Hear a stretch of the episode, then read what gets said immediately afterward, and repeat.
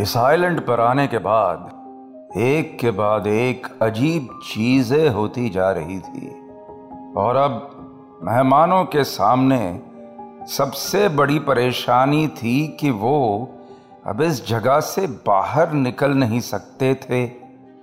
रात का वक्त था और सभी लोग अपने अपने कमरे में थे, मगर नींद किसी को आती भी कैसे।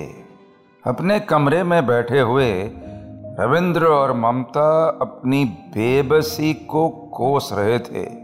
ममता ने एक फिक्र भरी आवाज में कहा, पता नहीं अब क्या होगा, हम तो यहाँ फंस ही गए। इस पर रविंद्र ने थोड़ा समझाते हुए कहा, नहीं नहीं तुम फिक्र मत करो ममता, मैं कुछ करता हूँ। दिल्ली का कमिश्नर मेरा दोस्त है, शायद वो हमारी मदद कर पाए। इस पर ममता ने तपाक से कहा, अरे मगर कैसे, फोन के नेटवर्क के बिना किसी को कांटेक्ट तक कर पाना इम्पॉसिबल है।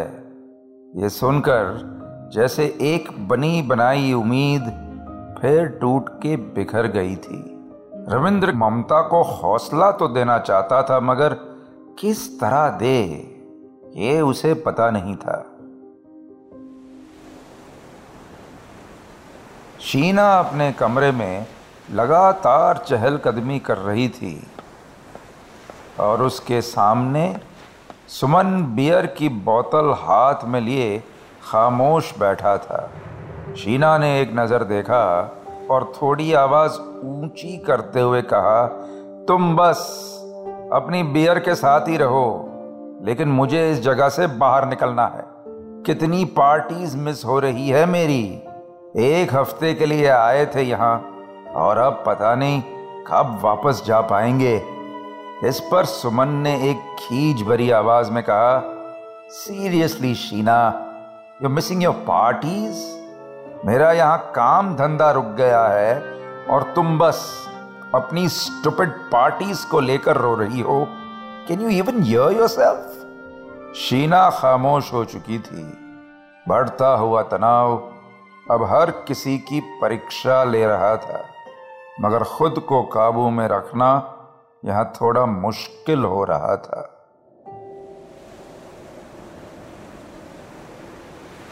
छत पर घूमते हुए सीमा बस अपने फोन को हाथ में लिए बार बार लहरा रही थी, मगर नेटवर्क का नामो निशान भी मिल नहीं पा रहा था। मन ही मन में सीमा खुद को कोस रही थी, जो अपने दिन का आधे से ज़्यादा समय फ़ोन पर बिताती थी। आज वही चीज़ उससे सबसे ज़्यादा दूर हो चुकी थी। वहीं आर्यन भी इसी अंजुमन में था। आखिर ये खेल कितने दिनों तक चलने वाला था?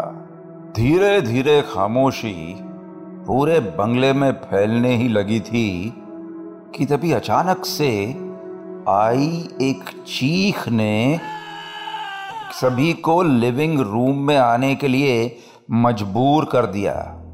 ये आवाज़ सुमन की थी। सभी भागते हुए नीचे आए तो देखा सुमन बस घबराई हुई आंखों से किसी की तरफ देख रहा था। उसकी आंखें बस एक जगह जमी हुई थी। बाकी सब लोगों ने जैसे ही अपनी गर्दन उस तरफ घुमाई तो लगा जैसे सभी की सांसें एक साथ रुक गई। सामने एक कोने वाली कुर्सी पर रणधीर बैठा था और उसकी लटकी हुई गर्दन को देखकर बस एक ही बात मन में आ रही थी कि रणधीर का किसी ने मर्डर कर दिया था। उसकी बेजान खुली हुई आंखें किसी को भी खौफज़दा करने के लिए काफ़ी थी। ये देखकर ममता अपनी आंखें बंद किए रविंद्र के पीछे छुप गई। वहीं शीना की आंखों के सामने अंधेरा छाने लगा। सुमन ने जैसे तैसे उसे संभाला। सभी लोग बस यहाँ खड़े रणधीर की लाश को देख रहे थे, जिसने उन लोगों को यहाँ बुलाया था। अब वो खुद मौत की नींद सो चुका था। आज की रात भी मौत का ये नाच रुका नहीं था। सभी लोग खुद को जैसे तैसे संभालते हुए उसी लिविंग रूम में बैठे थे। पुलिस की टीम आ चुकी थी जो पूरे घर को बड़ी ही बारीकी से इन्वेस्टिगेट कर रही थी। राजीव इस बार अकेला नहीं आया था। इस बार उसकी असिस्टेंट राधिका भी उसके साथ थी। लाश और कमरे की पूरी तरह छानबीन करने के बाद राजीव ने उसे हॉस्पिटल रवाना कर दिया और अब बारी थी मेहमानों की। वो धीमे कदमों से चलता हुआ सभी के सामने जा खड़ा हुआ और एक गंभीर सी आवाज में बोला, आप में से किसने ये डेड बॉडी सबसे पहले देखी थी? सुमन ने सर झुकाए ही अपना कांपता हुआ हाथ उठा दिया। इस पर राजीव ने थोड़ा सोचते हुए कहा, आपने किसी को देखा यहाँ से भागते हुए?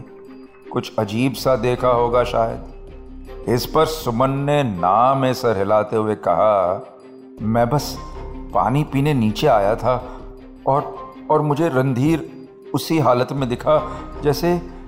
यह सुनकर एक नज़र सभी के चेहरे देखते हुए राजीव ने कहा, रणधीर का मर्डर गला दबाने की वजह से हुआ है। उनके गले पर उंगलियों के निशान साफ हैं, मगर इसका ये भी मतलब है कि जिसने भी ये काम किया है उसने अपना पूरा वक्त देकर ये किया था।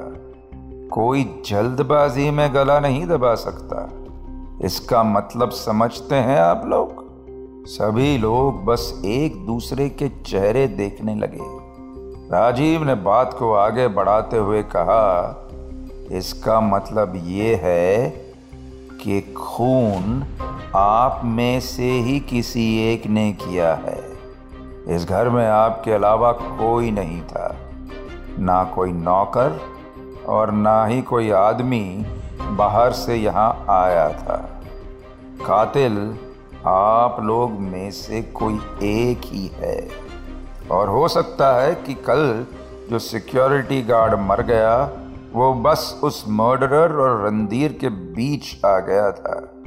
इसलिए आप सभी लोग इस केस के प्राइम सस्पेक्ट्स हैं। ये सुनकर आर्यन ने थोड़ी आवाज़ ऊंची करते हुए कहा, ये क्या बोल रहे हैं सर आप? और अगर हमें रणधीर को मारना ही होता तो वो काम हम घर में अंदर करते, बाहर जाकर सिक्योरिटी गार्ड को मारने का तो कोई लॉजिक नहीं है ना। इस पर राजीव ने तपाक से कहा, यही तो मास्टर प्लान हो सकता है। पुलिस को एक दूसरे मर्डर में बिजी करके अपना काम बड़ी ही आसानी से कर दिया। It's a very well planned murder. Rajiv ने बात ख़त्म की ही थी कि तभी सीमा ने आसपास देखते हुए कहा, देखिए ये मर्डर जिसने भी किया हो, लेकिन उनमें से मैं नहीं हूँ। So just do your job and find the killer. ये सुनकर बातों का एक तूफान वहाँ शुरू हो चुका था। तभी आवाज़ भारी करते हुए राजीव ने कहा, देखिए आप लोग मुझे कानून ना ही सिखाएं तो अच्छा होगा। और हाँ, अब से आप लोगों पर हर टाइम नज़र रखी जाएगी, और यहाँ से बाहर निकलने का तो सोचना भी मत, क्योंकि आइलैंड से बाहर जाने के लिए जो फेरी है वो ये केस ख़त्म होने तक हमारे कब्ज़े में रहेगी। So I would suggest don't Try to act smart. ये सुनकर सभी लोग खामोश हो चुके थे। तभी आर्यन ने थोड़ा सोचते हुए एक धीमी सी आवाज़ में कहा, आप कह रहे हैं कि मर्डरर हम में से कोई एक है। इसका मतलब उस मर्डरर से हम लोगों को भी खतरा होगा।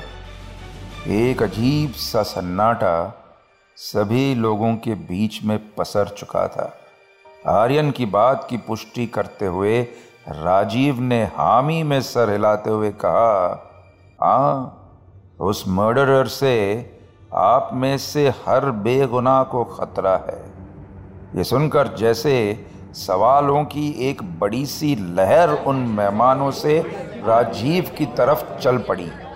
उसने समझाते हुए कहा, देखिए, मैं जानता हूँ कि आप सब डरे हुए हैं, लेकिन आप लोगों के बीच एक हत्यारा भी छुपा हुआ है, इसलिए मैं किसी को जाने तो नहीं दे सकता।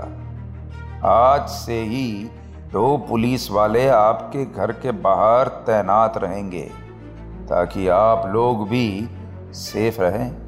बस इतना बोलकर राजीव वहाँ से चला गया और पीछे छोड़ गया मेहमानों के हैरान परेशान चेहरे और मन में उठते हजारों सवाल। राजीव के जाते ही जैसे हर किसी की निगाह पर शक की परत चढ़ चुकी थी।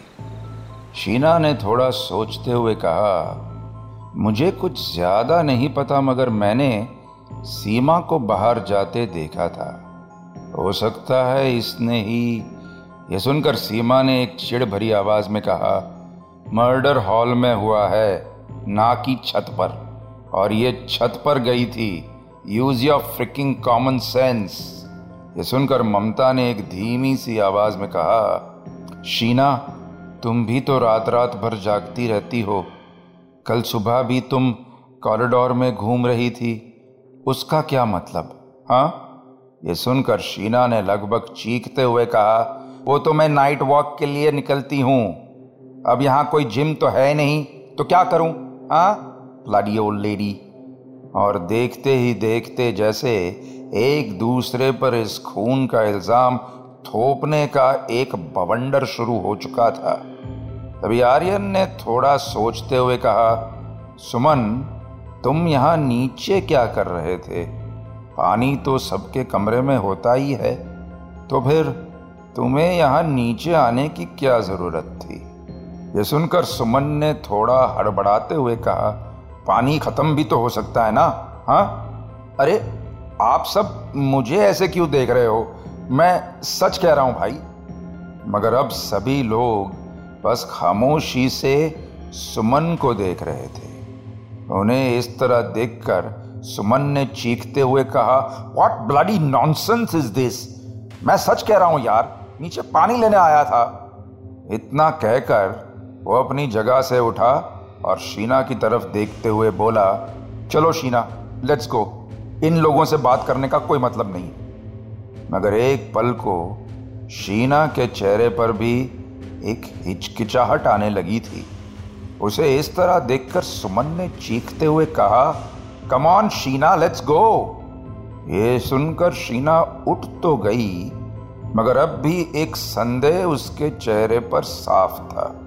भारी कदमों से चलता हुआ सुमन वहाँ से चला तो गया, मगर लग रहा था हर इंसान के मन में कहीं ना कहीं शक की सुई सुमन पर आकर रुक गई। राजीव पुलिस स्टेशन में बैठा हुआ बस अपने दिमाग को दौड़ाने की कोशिश कर रहा था। इतनी रात को पुलिस स्टेशन पूरी तरह खाली हो चुका था। वहीं राधा भी इस वक्त राजीव के साथ ही बैठी थी। कुछ देर सोचने के बाद राजीव ने कहा, राधा, एक बात समझ नहीं आई। इन लोगों ने बताया कि ये सारे लोग दिल्ली से हैं, मगर अजीब बात यह है कि पहले कभी एक दूसरे से नहीं मिले। इस पर राधा ने कहा, हाँ सर, बात अजीब तो है। इतने अनजान रईस लोग एक साथ इस आइलैंड पर मिलते हैं और उन्हें इनवाइट करने वाले इंसान का ही मर्डर हो जाता है। इस पर राजीव ने थोड़ा सोचते हुए कहा, हो सकता है कि इनमें से कोई बहुत पहले से ये मर्डर प्लान कर रहा हो और फाइनली इस वेकेशन के बहाने उसे वो मौका भी मिल गया। मगर वो कौन हो सकता है? इस पर राधा ने थोड़ा सोचते हुए कहा, सर, इंसान को समझने के लिए उसके पास्ट को समझना सबसे ज़्यादा ज़रूरी है। राजीव एक पल को बस खामोश बैठा रहा। तभी लगा जैसे उसे कुछ याद आया। उसने अपनी कुर्सी से खड़े होते हुए कहा, क्रिमिनल रिकॉर्ड्स हमारी पुलिस डेटाबेस में चेक करो राधा, कहीं इन लोगों में से किसी के नाम पे कोई एफआईआर या कोई पुलिस केस दर्ज तो नहीं हुआ। हो सकता है यहीं से हमारा पहला क्लू मिल जाए हमें। राधा ने ये सुनकर अपने सिस्टम में एक नाम डाला और तभी उसके चेहरे पर एक हैरानी का भाव आ गया। उसने हड़बड़ी के साथ कहा, सर ये देखिए, लिस्ट के हिसाब से मैंने सबसे पहले सुमन का नाम अपने डेटाबेस में डाला और देखिए क्या मिला। सुमन के ऊपर अपने ही बिजनेस पार्टनर को असॉल्ट करने के चार्जेस लगे थे और तो और लिखा है कि जिस आदमी से सुमन का झगड़ा हुआ था उसे हॉस्पिटलाइज करना पड़ गया था। इसके लिए 2 हफ्ते के लिए जेल भी जा चुका है ये सुमन। ये देखकर राजीव के चेहरे पर तनाव थोड़ा कम हुआ था। तभी उसने थोड़ा सोचते हुए कहा, और वो सुमन ही था जिसने रणधीर की डेड बॉडी सबसे पहले देखी थी। ये सुनकर राधा ने अपना हैरानी भरा सर हामी में हिला दिया। अचानक लगा जैसे उन्हें अपना क्लू मिल चुका था। राधा और राजीव ने एक नज़र एक दूसरे को देखा और बात आगे बढ़ाते हुए राजीव ने कहा, लगता है यही जैकपॉट है राधा, शायद हमें हमारा मर्डरर मिल चुका है। आगे क्या होगा जानने के लिए tune into the audio film project with director Vikram Bhatt, Monday to Saturday रात 9 बजे। साथ ही से सुनिए रेड एफएम इंडिया और सभी लीडिंग पॉडकास्ट एप्स पर। रेड एफएम पर जाते रहो।